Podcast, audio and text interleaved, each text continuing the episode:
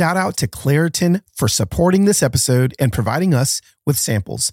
Every single spring, that first day that I walk outside and I see that yellow dust all over my truck, I'm like, that is Satan's dandruff. It destroys me.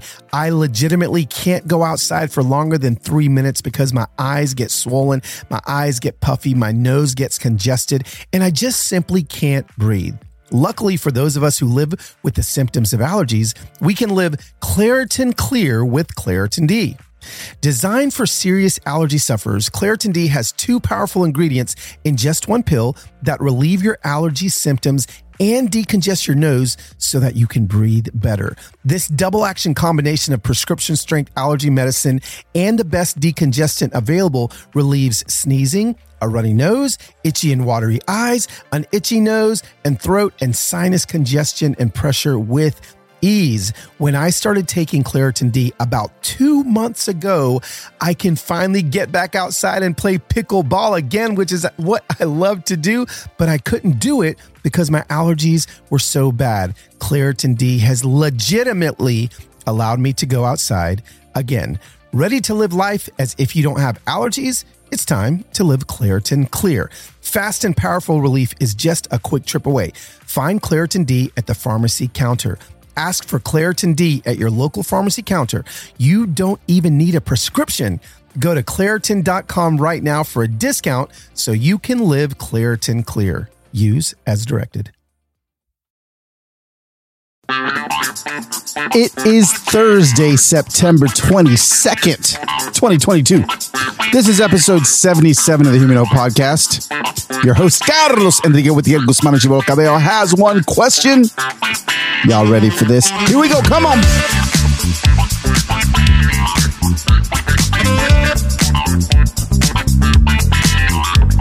What is going on, Human Hope Familia? Welcome to another episode of the Human Hope Podcast with your host, Carlos Enrique Gutierrez Guzman Chivo Cabello, or Los for short. And we're uh, catching up to my daddy's age, episode 77.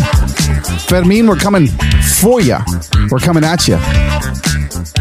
Feels good to be back for another week. Hey, listen, if you're keeping score at home and you're listening to this live on Thursday, September 22nd, you know that I just got back from a few days in Amish country. It's been a crazy week since the last uh, time we were together. Uh, I mean, basically the con- uh, the podcast went out, and then I went straight to my church conference, the Belonging Co. here in Nashville, Tennessee, and so I'm feeling very churchy this week. It's feeling a little churchy. Now, I mean, that's just me. I know some of y'all you don't go to church. Some of y'all do go to church. Some of y'all never been to church. Some of y'all may never ever go to church. But me, in the reality of who I am and how I live, like I, I love mine. And I, we had a blast. We had our church conference this week. It was amazing. Um, I hosted it with, um, oh my gosh, who did, Josh Henry. he is our youth pastor, student pastor at our church, and we just had a great time. Christine Caine spoke. Um, it was just Tim Ross spoke. Oh, it was just so good. Our pastor spoke. It was awesome. So, but after four days of that, I we, what my family does is we like to go away for a few days of kind of decompressing, and we did that. But we did that in Ohio, and we went up to Amish country, Holmes County, Ohio. Um, did not insta story a lot while I was up there, but just rested. And you know, I you know, it's funny. I don't know about you guys, but like when it comes to road trips, like I have this rule that like six hours is like my limit of I'm going to be in a good mood the whole time. If I know I'm to be in the car for longer than six hours, I I can't seem to enjoy it as as much. And it just was it was just a little over seven hours, you know. And I'm just like uh, I am not the guy you want to be stuck in a car with. Uh, so I don't know about you. I mean, what's your limit? You know, my uh, my friend Brian that went with us, uh, he's like, I've never been in the car this long in my entire life, and I'm like, bro, we got to get you on more road trips. But it was a li- you know just a little too far for only two days. Like I wish we could have stayed four, but we only stayed two days, and now we're back. So back home um, in time to record uh, the intro of and the outro uh, in our partner segments of the Human Hope podcast because this week Um, since since we, uh, well, there's two reasons here. Two two reasons why this is happening this week. A, since it was like Church Carlos week, I figured, well, I'm gonna bring I'm gonna bring it, and I, he's only been out once before on the podcast, but Preacher Carlos. Now, but here's the thing: most of you, um, that have you know been around the Insta Familia for a few years have heard me talk about Enter Wild. You've heard me talk about that book. You've heard me talk about Kill a Spider. But you know what? I actually announced this week my next book. Yes. You you if you if you weren't paying attention on Instagram, um, I did. And d- did I did I actually buy a domain for my new book? Well, let me tell you what it is. I announced it. Excuse me. Um, How to Human. That's right. The book is called How to Human. Um, and I'm pretty excited about it. How the number two human book.com. That if you want to pre-order it, which I would love for every single one of you to do because it really helps the publishers know how the number two human book.com. Now, the reason why I'm telling you this on the podcast this week is because um, I'm going to go back to my very first book because I'm just kind of feeling booky, right? Now, what, what is How to Human? Three ways to share life beyond what distracts, divides, and disconnects us. That's right. Basically, everything I've been talking about the last two years, I put it in a book, uh, but I put it with a narrative that I think you're going to really enjoy. And I, you know, I, I think this is really going to end up being a manual uh, for a lot of us, myself included, to remind myself what it looks like to really uh, do this human thing correctly. And uh, uh clue clue alert, clue phone. It's not it's not going to be Carlos telling you how to do it. I'm going to be looking at the greatest human to ever walk the face of the earth and look at his humanity. And maybe we can learn a few things from him. You don't even have to believe Jesus is the Son of God in order to be able to pull uh, truths from his life. If you just believe him as a historical figure like you do Caesar, then you're still going to, I think, be radically changed by his humanity. So, how to Human, three ways to share life beyond what distracts, divides, and disconnects us. Um, that is the new book, and it's coming out January 24th. I'm so excited. You guys can pre order it. Please, I would love for you to do that. Uh, if you go to how, the number two, human book.com and uh, you can pick up a copy and pre-order it there. And also, if you pre-order, make sure you save your receipt because I'm going to start giving away some goodies for all of you that pre-ordered. And even if you pre-order now, you'll get all the same goodies. Okay. Um. So, feeling booky, right? Like I announced my book this week, and I thought, you know what? Let's go back. Let's rewind to the very first book I wrote. Now I've written five.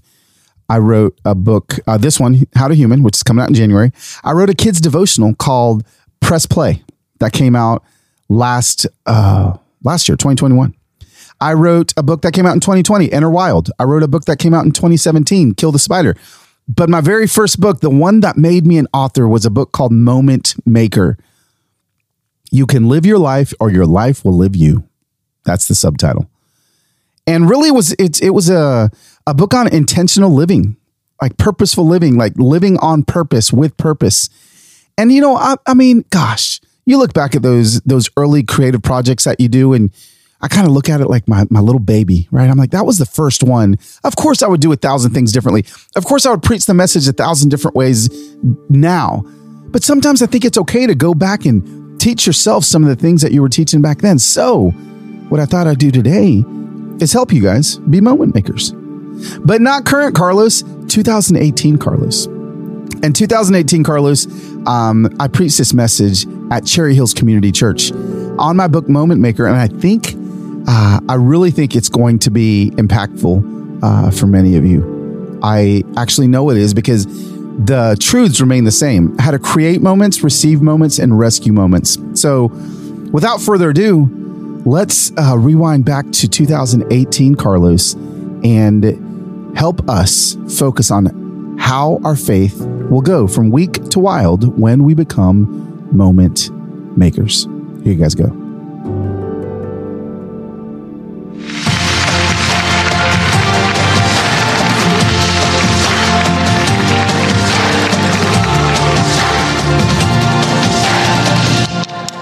Good morning, Cherry Hills. I'm so glad to be with you guys again. How many guys were here last time I was here on Father's Day? A few of you guys?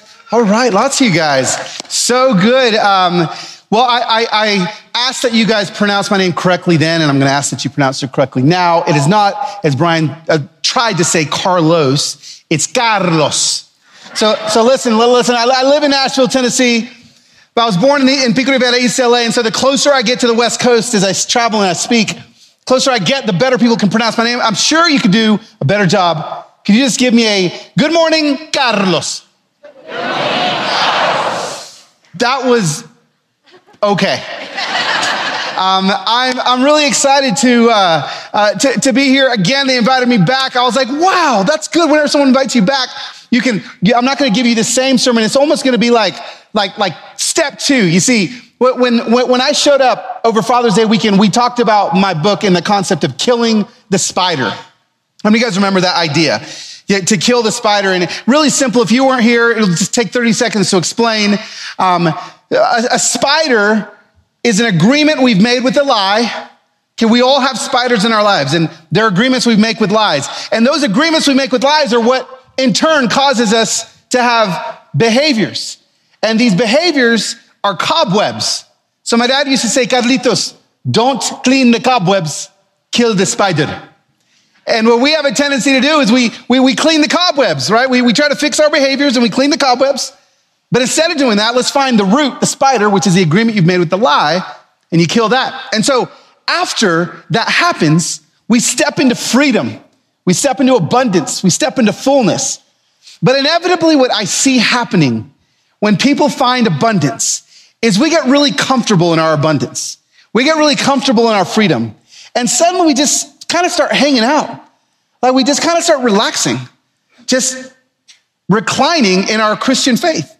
And that's not what we're supposed to be doing. That the goal of becoming a Christian, again, is not to become a Christian, find freedom, and just wait for heaven. No, you can become a Christian and bring heaven. You have that authority. I mean, that, that authority that I'm talking about, we just sang in this song. The, the, the, I've seen you move, move the mountains. Like that song, like, like when the drummer hits that bridge and starts going doom, doom, doom, doom, everyone in here was like, oh yeah. Like, like you all kind of rose up, your chest kind of went out a little bit and you stood, stood on your tippy toes and you're like, oh yeah, I've seen you move, you move the mountains, right? And we're like singing and we're going, well, why, why is that such an epic part of that song? Because we want that to happen in our lives.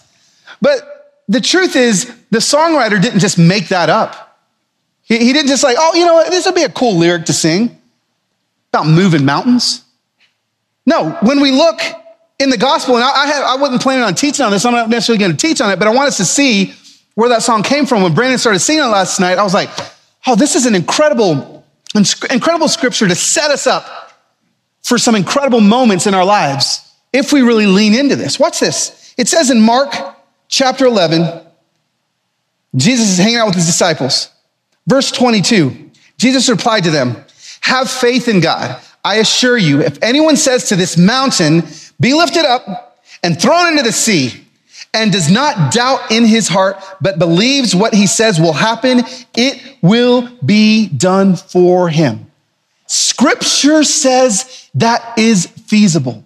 That is possible. That your, your massive, mind blowing, seemingly impossible prayers can happen. Then he goes on to say, therefore, I tell you, all the things you pray and ask for, believe that you have received them and you will have them. Friends, this right here is like a mountain moving faith, mountain moving belief, mountain moving prayers. That's why we want it. That's why we sing that song like that. That's why it feels so good. Besides, like the chord progression kind of helps our emotions, you know. But the truth is, that song is so powerful. And I'll tell you this when, when Pastor Brian was up here talking about this year, this year, now I haven't talked to him about this, but I'm, I'm assuming that the reason why this year his faith has grown more than it has in 20 years of being a believer, I believe it's because he's praying moving mountain prayers. He's praying prayers that are like impossible, these impossible prayers. And so let's go there. Let's start creating moments like that in this church. And this holiday season, this holiday season, I honestly believe that if you step into a moving mountain kind of prayer life, guys, you're going to see the impossible done. You're gonna start seeing that stuff happening every single day. So, speaking of moments, that's what I wanna talk about today. These, these moments that we're missing because maybe we're not being intentional enough with our faith. Intentional, again, I mean, I, I, know, I know it's true. So many people say things like, oh, life's just, life's just passing me by so fast. Life's just flying by. Well, the truth, I believe, life isn't flying by. We're flying by life.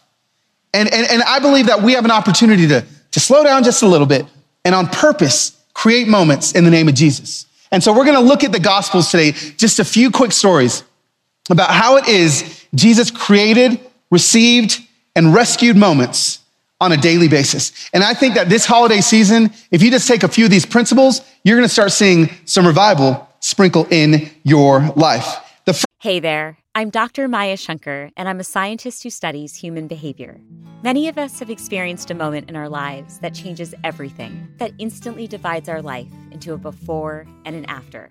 On my podcast, A Slight Change of Plans, I talk to people about navigating these moments. Their stories are full of candor and hard won wisdom. And you'll hear from scientists who teach us how we can be more resilient in the face of change. Listen on the iHeartRadio app Apple Podcasts, or wherever you get your podcasts. First type of moment I want to talk about that we can lean into this holiday season are created moments. Everyone say created moments. These are the moments that we are in charge of. These are the ones that we get to go out and create in the name of Jesus. Now, there's a scripture that I think shows exactly how it is we need to create moments for other people. Jesus did this every single day. He was very intentional with every single breath that he took. So when we look in Mark chapter 5, there's a great story of a father, and his father's name was Jairus. Now it says that Jairus had a 12 year old daughter, and she was extremely ill. And how many parents in the room? Lots of you.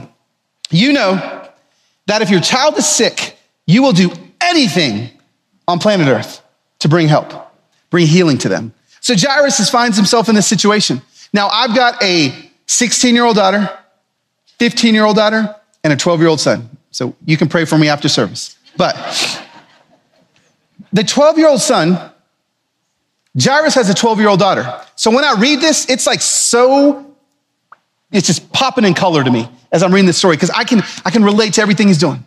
So it says this when Jesus had again crossed over by boat to the other side of the lake, a large crowd gathered around him while he was by the lake. Then one of the synagogue leaders named Jairus, he came and when he saw Jesus, he fell at his feet. This is how desperate Jairus was. And he pleaded, another word of desperation, earnestly with him. My little daughter is dying. Please come and put your hands on her so she will be healed and live. So Jesus went with him. Now, this moment making Jesus that we follow, the next part of the story, the next part of the story shifts so much in Jairus' life. You see, the next part of the story is actually a whole other sermon. It says that while Jesus was following Jairus to his house to heal his daughter who was dying, the story goes that as he's going through the city streets, large crowds, large crowds started gathering around Jesus, pressing up against him. And there was a woman who was desperate for healing. She'd been sick for many years. She, I mean, I can only imagine she's fighting through the crowd. She reaches out just to touch his robe. And it says, when this woman touched the hem of his robe, scripture says, Jesus felt power leave him. And so he stopped and he said, Who touched me? She said, It, was me. And Jesus looked at her and said, Your faith has made you well. And she was healed just like that. Now, listen, that's an incredible story of faith, of healing. But as the father of a 12 year old son, who am I thinking about in the story right now? Jairus. Exactly. Because Jairus had gone to get Jesus to heal his daughter. And I can only imagine that when Jesus stopped to heal this woman, Jairus wasn't like, oh, this is awesome. This is so cool. Yeah, Jesus, go ahead. Heal her. I, I mean, again, I'm, I'm, I'm, this doesn't say this in the scriptures, okay? I'm just, I'll make that clear. But I'm assuming as a father of a son or daughter who's dying, Jairus wasn't just going like, this is awesome. No, he was probably 100 yards down the road, like, Jesus, come on. I asked you to come heal my daughter. The news gets worse for Jairus. Watch this. while Jesus was still speaking, some people came from the house of Jairus, the synagogue leader. Your daughter's dead, they said. Why bother the teacher anymore? Friends, how many of us have been begging Jesus to heal something in our life? And we turn around and he's healing somebody else. How many times have we been so desperate, begging Jesus, come on, Jesus, please follow me to my issue? And we turn around and, oh, he's healed someone else's marriage. Oh, he's healed someone else's cancer. Oh, he's healed something else. And suddenly, this thing begins to feel real fluffy. And we have a crisis of faith. And in the, these moments, it's so important to see the words Jesus says next to Jairus, because Jairus was devastated. I'm assuming anger was rising up inside him. How dare you heal somebody else? I asked you to heal my daughter, and you missed it, and she's dead. Watch what Jesus says. Overhearing what they said, Jesus told them, Don't be afraid, just what? Just believe. That's like the most Sunday school answer I've ever heard Jesus give. just, just believe? Just believe? Because I think when I read that, you mean just, just believe that it's going to be okay? I, I believe that when Jesus says just, just believe, he's talking about Mark chapter 11 belief. He's talking about moving mountains belief. He's talking about impossible beliefs. You see, again, have faith in God. I assure you, if anyone says to this mountain, be lifted up and thrown into the sea, and does not doubt in his heart, but believes what he says will happen, it will be done for him. That's the kind of belief I think Jesus was talking about. And that's the kind of belief that I know for me, I have a hard time getting to. So the story goes on. Just believe he follows Jairus to his house. He shows up in that room. Jesus walks in front of that little girl who's dead. And he says, Rise. And breath whoosh, enters her lungs. She goes from death to life. And she stands up. Go with me here. This is what I want us to get. What Jairus thought was going to be a rescue, Jesus turned into a resurrection. Let me say this again. What Jairus thought and was begging for a rescue, Jesus is like, I got something better. I don't want to just rescue, I want to resurrect.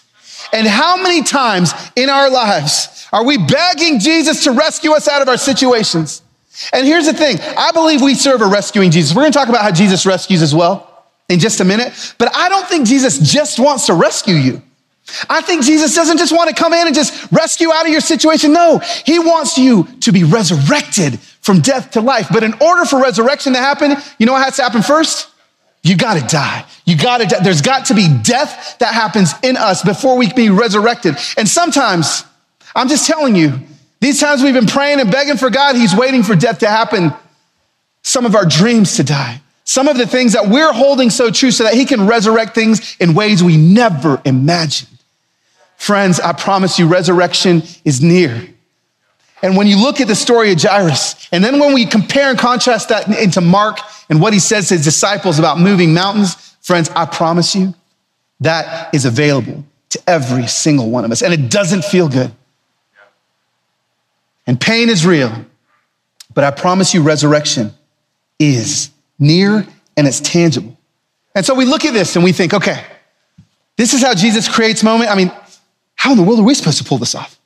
Like, I don't know about you, but like, I, I have yet to like raise somebody from the dead. Like, like that's, it's, it's not, not that it can't be in my wheelhouse, but I haven't pulled that off yet.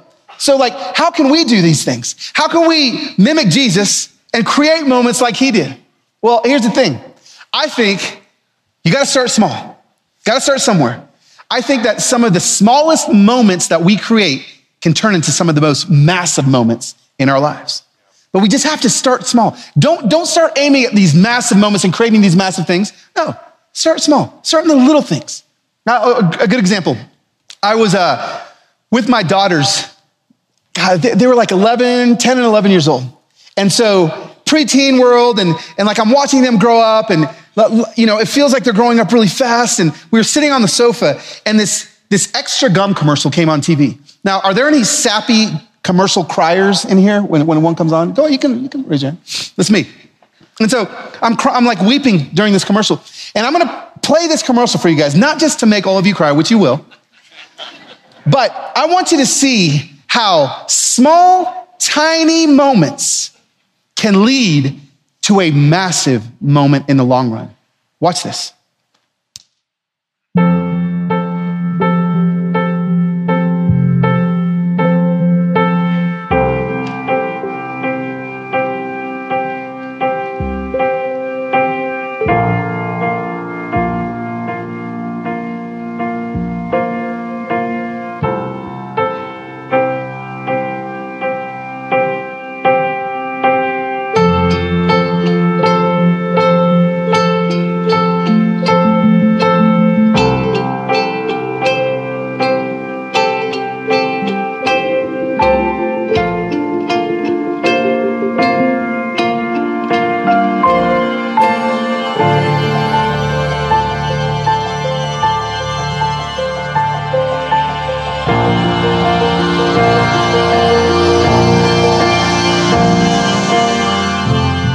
Sometimes the little things last the longest.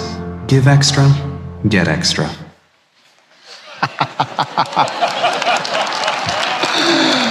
I mean, Brandon has cried every single service, like openly wept. I see a bunch of you tough Colorado man. You were like, I'm not gonna cry. Oh my gosh. Friends, I found myself on the edge of my sofa, looking at the TV. Sorry, I don't want you to grow up. Say, oh my God. And I got up. And I did the only thing I could think to do. I sprinted to the minivan and I drove to Walgreens. And what did I buy? A pack of extra gum. and I took this extra gum home. And I, I got in the driveway and I pulled my phone out and I YouTubed how to make an origami flamingo or crane or whatever that thing was. And I went inside and I waited for one of my daughters to start crying. Because at this point in their lives, it was like every 30 minutes about something. And it was Sayana, my middle child. She starts crying, and I was like, baby, come here. I pulled out my extra gum and I made I made like the ugliest version of that, that flamingo crane thing. And I was like, baby, every time you're sad, I want you to look at this crane and know daddy loves you. She took it. And I, I, what I hope that she did with that was I hope she went to the basement and found a shoebox. And I hope she took that thing and she stuck the flamingo crane thing in a shoebox. And, and I hope she, did that. And I hope that every few months when she's sad again and I make her another one, she put it in the shoebox. And then one day, after many years, when I let her move out at 25 or 26 years old, and I'm gonna be carrying these boxes to the car, like kicking every single box over, looking for the box of flamingo to spill all over the driveway. Now, why in the world would I do that? Let me tell you why. I wanted to feel what that man felt.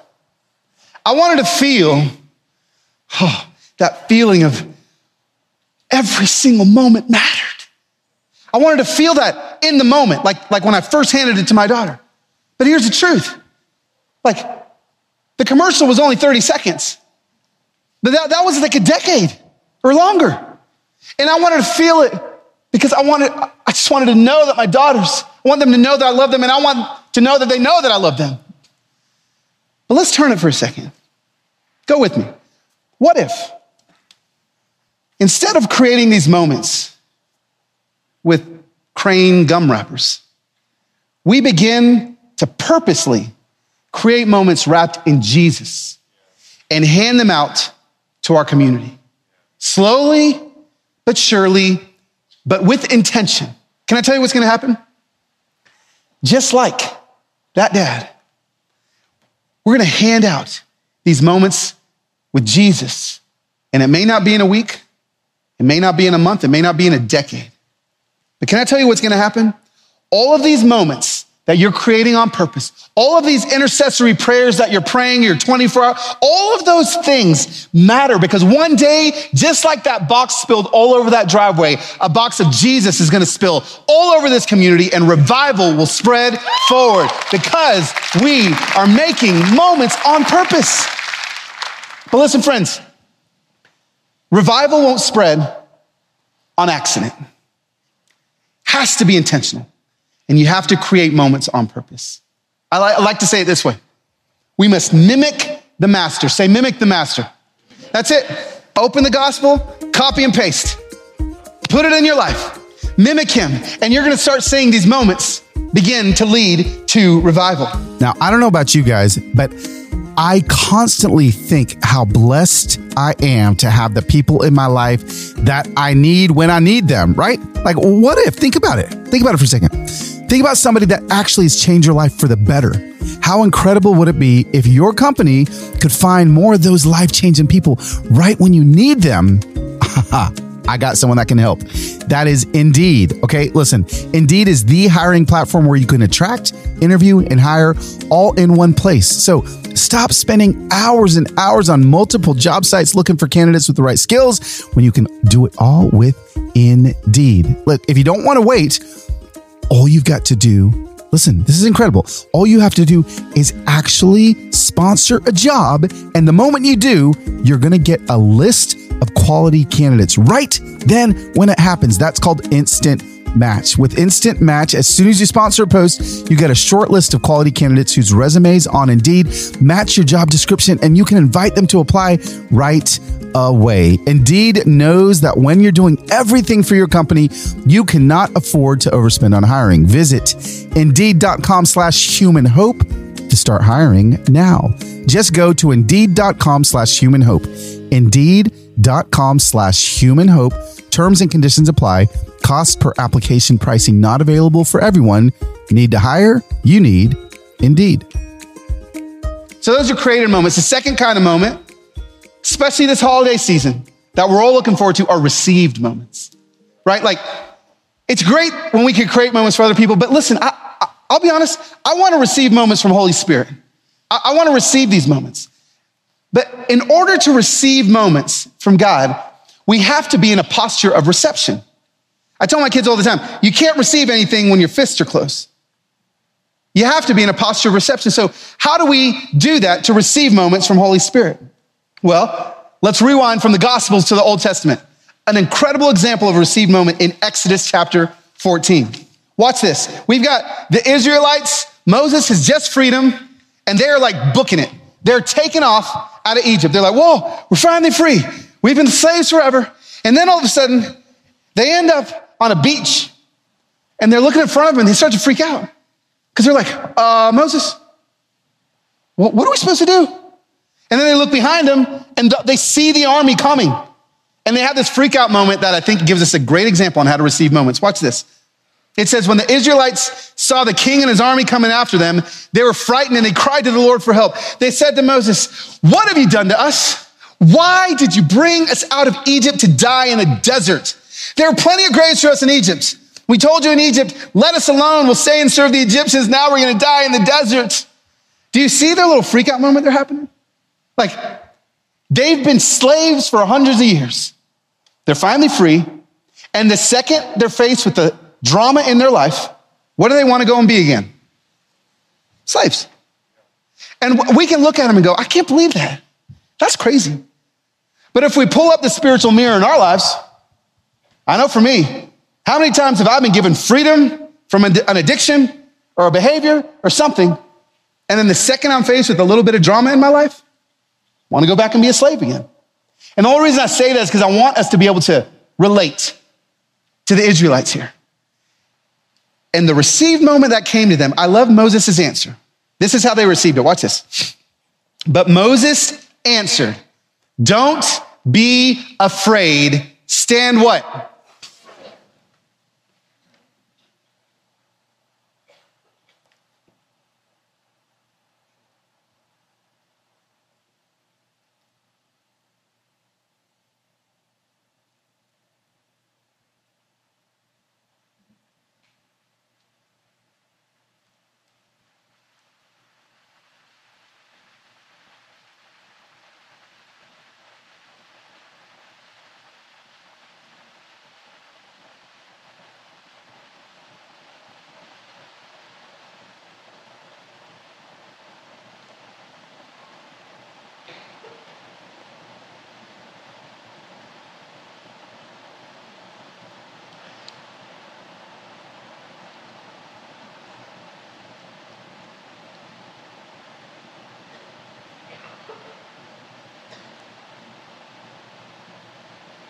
That was 45 seconds.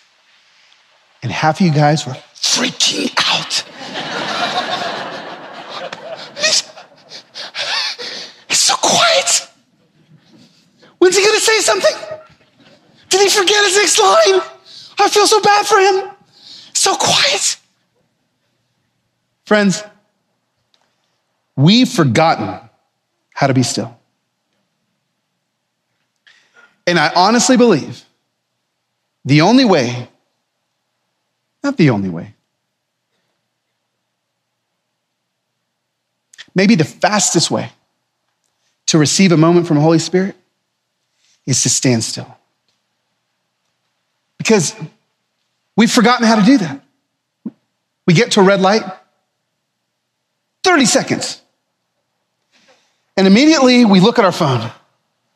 Like, wonder if anyone's like sent me anything or double tap their screen to tell me they love me on Instagram or maybe I could take a picture of the light and put it on Instagram. Like, we don't, we don't know how to do it anymore. And listen, it's not your fault. Our culture, everything's hustle, grind, hustle, hustle, hustle. I mean, I don't know about you, but I don't see hustle as a spiritual gift in the Bible. We have to learn to stand still. We have to learn to slow down. Up until 150 years ago, now listen, I'm no sociologist, this is just a guess. But I mean, the average pace of a human being was like three miles an hour, unless you're on a horse or being chased by a lion, right? Like three, three miles an hour. This is it. This is how fast life moved. And then the, the amount of information that we consume now, it's, it's said that the amount of information we consume in one day now is the same amount that our 15th century ancestors consumed in a lifetime. In a day. And we wonder why we can't hear, why we're not receiving these moments. You've got to stand still. You've got to learn to stand still in every moment, not just in church, but in all the moments of our lives. When, my daughters were, all these stories about my daughters today, I apologize. Sohaila, are you? Yeah, I've got my 16 year old daughter. She's right. Everyone wave at Sohaila. Say hi. Here she is. I dragged her to Colorado with me. Now she doesn't want to go home. She's like, it's so beautiful here, daddy. Look at the snow. I was like, I don't think these people love the snow as much as you love the snow. But when she was 11 and her sister was 10 or 12 and 11, however, they, they saved all their money to go see Justin Bieber in Memphis, Tennessee. Like they were so, I mean, they were all about the Biebs, right?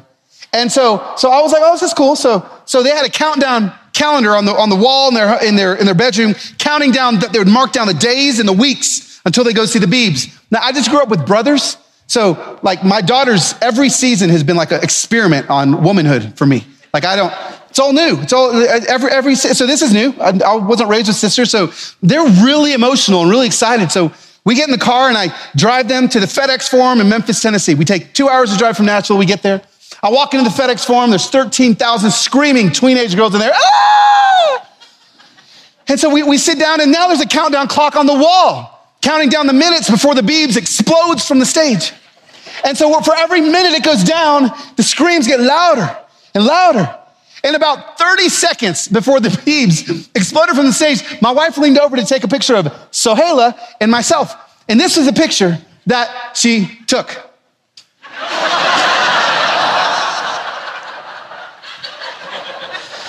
now, let's compare and contrast the faces. She is in utter worship, and I am so confused. and the whole concert, she's crying, and all I'm thinking to myself is, what have I done wrong? How have I failed her as a father? So we get in the car, and I'm thinking, I need to fix her. I can fix her. I got two hours. I can fix her. So we're driving, and I'm like, hey, so Sohaila, baby, how come, how come you were crying in there? And she says, Daddy, I just love him so much.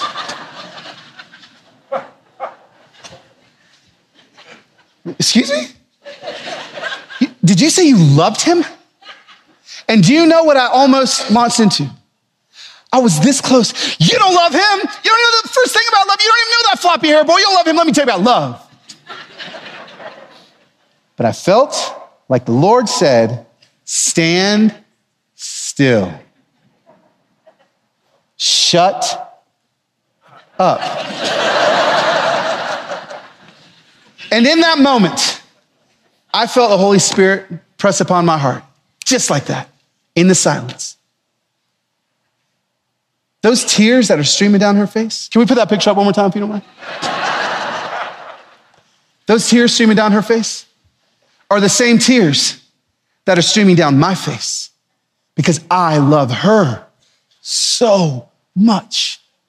So, Father, instead of telling your daughter why her love is wrong, why don't you tell her why my love is right?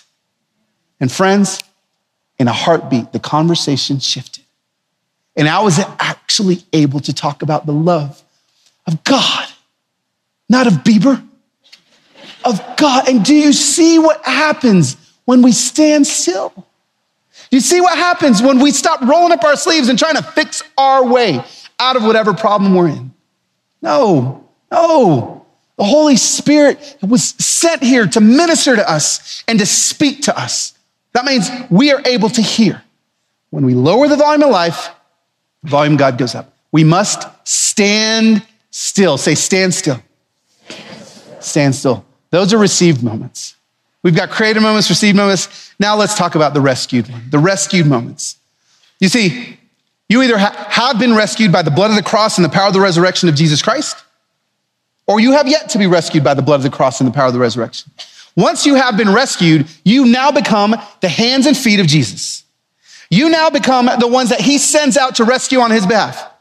So, if that's the truth, we got to look and see how Jesus rescues. So, with the last sort of moment, we'll talk about rescue moments. Matthew 14. Perfect example of a rescue moment. You got Jesus and his disciples, right? Now, listen, if you've read the Gospels long enough, you understand that Jesus' disciples aren't like little perfect versions of Jesus. They weren't like little Jesuses just walking around like just like him. No, they, his disciples were his best friends and they were a bunch of knuckleheads. I mean, they were a mess. The number one thing Jesus said to his disciples more than anything else, more than anything else, you can look it up, was, Oh, ye of little faith. He didn't say to them, Oh, you guys are incredible. Oh, ye have massive faith. No. He kept having to remind them, guys, I'm Jesus over and over again. And watch what happens here. Shortly before dawn, Jesus went out to them walking on the lake. When the disciples saw him, they walking on the lake, they were terrified. It's a ghost, they said, and they cried out. But Jesus immediately said to them, take courage, it's I, don't be afraid. Lord, if it's you, here's like, like, like, there's always a Peter in the bunch, right? And Peter's always getting in trouble. Peter said, Lord, if it's you, tell me to come to you on the water. Prove it. That's what he said. Now we can judge Peter reading that, but how many times has Jesus showed up and we're like, ah, prove it? So we can relate. And I love Jesus' response to Peter. When Peter challenged Jesus, Jesus did not preach him a sermon. He didn't send him a podcast or buy him a book. Didn't send him the latest Hillsong CD. He said one word. What was the word? Come. Simple invitation. Come. And Peter, a human like you and me, got out the boat and he walked on water and he came towards Jesus. He was walking on water. But when he saw the wind, he was afraid and beginning to sink, he cried, Lord, save me. Immediately, here's the rescue. Jesus reached out his hand and he caught him. Here it is. Oh, ye of little faith. Why did you doubt? The rescue happened in two steps. Ready? When Peter doubted Jesus, Jesus opened his heart. He opened his heart to the moment. Then step two, when Peter started to sink, he opened his what? Hand. So when we're rescuing in the name of Jesus, we open our hearts and we open our hands. We open our hearts and we open our hand. And the thing about modern day Christianity that I find is most Christians are very willing to open their hearts. We're very willing to be convicted about things. But that's not going to rescue anything. Just being convicted, there must be action that follows conviction. Every single time. If we're going to rescue in the name of Jesus, we got to get uncomfortable and have action following conviction. Conviction's easy, action's more difficult. So when, when we begin, when I began to start practicing this open your heart, open your hand thing, the Lord gave me plenty of opportunities. I, I the, the, one that I love to talk about is this one. I was, I happened to be flying on Southwest Airlines. Anyone in here ever flown Southwest Airlines? Does anyone work for Southwest Airlines before I tell the story? Okay. So, so I'm not like a massive fan of Southwest Airlines only because I fly 150,000 miles a year. Like I like to know the seat I'm going to sit in before I get to the airport. I don't want to have to ask somebody if I can sit next to them. And Southwest Airlines, they kind of herd you like cattle and you, you board the plane and like, it's like, it's like an extrovert's dream airline. You're like, hey, this is a party. Like, whoa, can I sit next to you? What do you do? But if you're an introvert, it's your nightmare of an airline. Because uh, I'm an introvert and I, I, I, I put my headphones on. I just want to get to my seat. And if, if, when I boarded this, this flight, not only was it a, an introvert's nightmare, but I was the last person to board the flight. Oh, you know, if you're the last person to board a Southwest Airlines flight, I mean, talk about an introvert's nightmare. Like you now, there, nobody with an empty seat next to them even remotely wants you to pick that seat. So as I happen to walk on, everybody with an empty seat starts going, like they're coughing, and I'm like, oh God, this is horrible. And I'm like walking in, like, please somebody make eye contact with me. All the eyes are going all over the plane.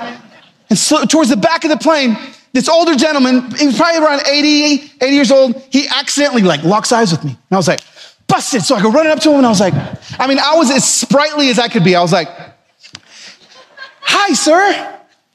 Could I sit in the seat next to you? It looked just like this. And this man crossed his arms, shook like this, and goes, Mm-mm. No, no, sir, like we're about to take off and I just, I really want a seat. Could I, be, could I please sit next to you? He says no again. I literally climbed over this man and I sat next to him. Rudest man, rudest, rude, rudest man.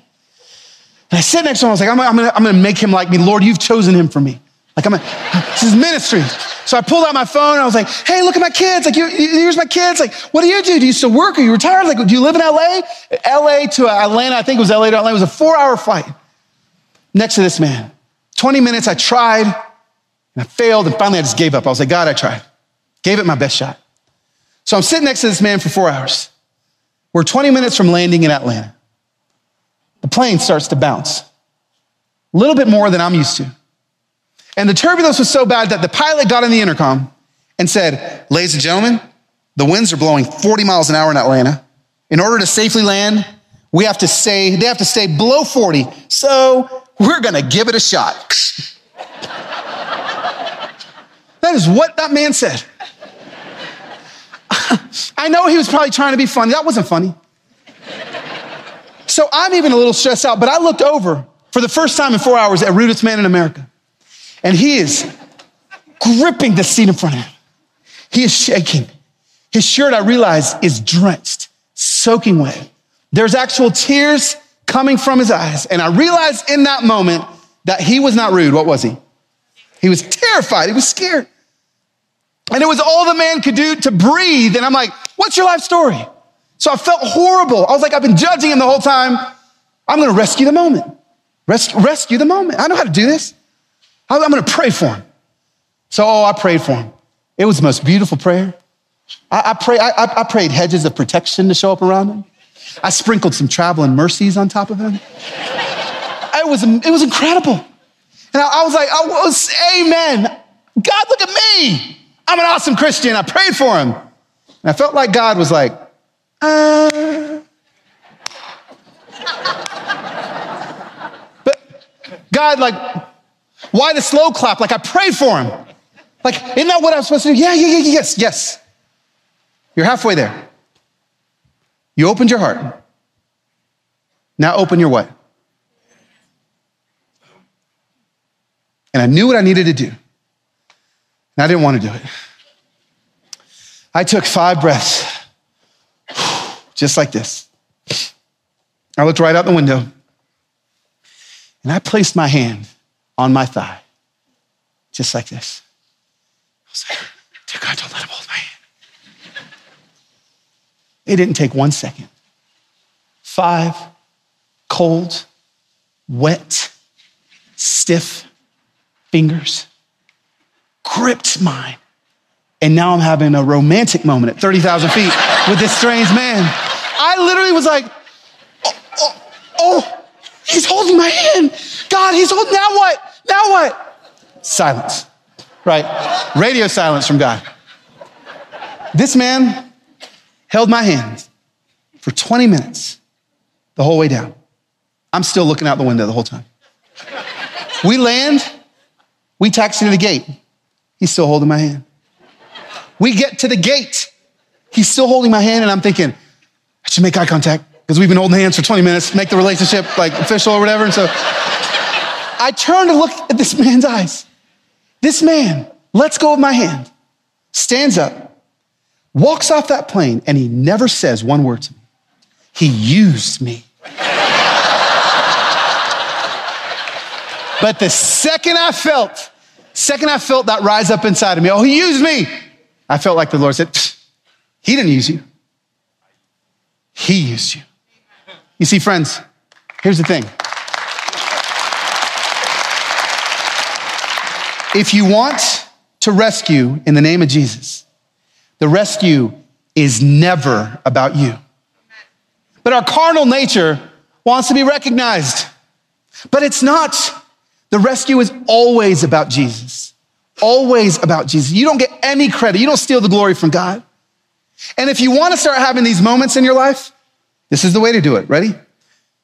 You must risk in order to rescue. You, you must risk. If you think you've rescued and there hasn't been any risk involved, I promise you it's probably not a rescue. And if you look in your life and there's not a lot of risk involved, there's probably not a lot of rescue happening. But if you want to risk, you're going to have to get uncomfortable. You're going to have to have conversations. You're going to have to let your office mates know that you believe in the blood of the cross and the power of the resurrection of Jesus Christ. You can't brush that stuff to the side. You have to be ready to be ridiculed, to look a fool, to hold strange people's hands on airplane, whatever it may be. But you must risk in order to rescue. And when that happens, oh, friends, that's when you be the hands and feet of Jesus. Open your heart, open your hand. Created moments, mimic the master. Received moments, stand still rescued moments. You've got to risk in order to rescue. And then sometimes, and we'll end with this, the Lord likes to take these moments and he will, he will, he will blow you away with the moments that are available if you start becoming moment makers. My, the career I, I was known for before I became an author and a speaker, I was a worship artist with Integrity Music. And I was shooting my very first music video in 2010 in downtown Atlanta. And I remember it was really cold and we had a whole film crew and I was shooting this music video for a song called God a Second Chances and I'm singing. And all of a sudden I noticed these homeless guys started walking around. And we were in a park in downtown and I, I remember thinking to myself, having that internal battle like, oh man, I don't have any food. I don't have any money. So I'm just going to ignore the homeless people and shoot my Christian music video. How crazy is that, right? And, and these are the conversations we have in our heads. And, and I remember God going, no, no, no, no, no. You just need to look at that, that one guy right there with the shopping cart. Just look at him. Show him he's a man. I was like, God, but I don't have any money. I don't have any food. Just look at him. So I did. In the middle of my song, I'm singing, and I look at the guy, and he looks at, we lock eyes, and I just go like that. And this man drops the shopping cart, and he starts walking straight onto the music video. And the film's still, camera's still rolling, and I'm like, God, see? See? See, I, t- I told you, I don't have any money, I don't have any food. Now I'm gonna look like an idiot. This guy's gonna come walking out, he's gonna ask me for I don't have anything. And this man comes walking up to me and he goes, You singing gospel, man? I go, Yeah. He goes, Oh, please keep singing gospel. Can I sing with you? And I said, Yeah. And we kept the camera rolling. And let me show you a moment that changed my life forever. Watch this. Uh, we were shooting, you know, different B-roll footage and some stuff for this uh, EPK, and and this guy Danny comes walking up. It's like 37 degrees outside. My fingers are freezing cold. Well, Danny proceeds to walk himself right next to me, and he's like, "Keep singing your song." Okay, you sing a song, all right? Yeah. You get done. Okay. And then I, I copy. Okay. Any song? Any song. So when I get to where the chorus is over, Brother Danny starts singing in his Jamaican kind of vibe, definitely that Rastafarian feel. One creator. yes, a one father. Goodbye, goodbye, one God, Danny was kind of an eye-opening experience for me, seeing that this guy that he knew that I, I'm not homeless. He comes walking up to share a moment with me, and that we're two we're two beings, we're two human beings in completely different areas of life. Georgia, remember me while I go down on my knees to pray. And um, so, anyway, Danny, I appreciate you for what you taught me today. One of the last things I said to Danny before I let him go, I looked at Danny in the eyes and I was like, Danny, keep trying to make it. And he looked at me and he was like, trying to make it. No, no, no. It's not about trying to make it. I'm making it. A one job, one creator, yes, I want father.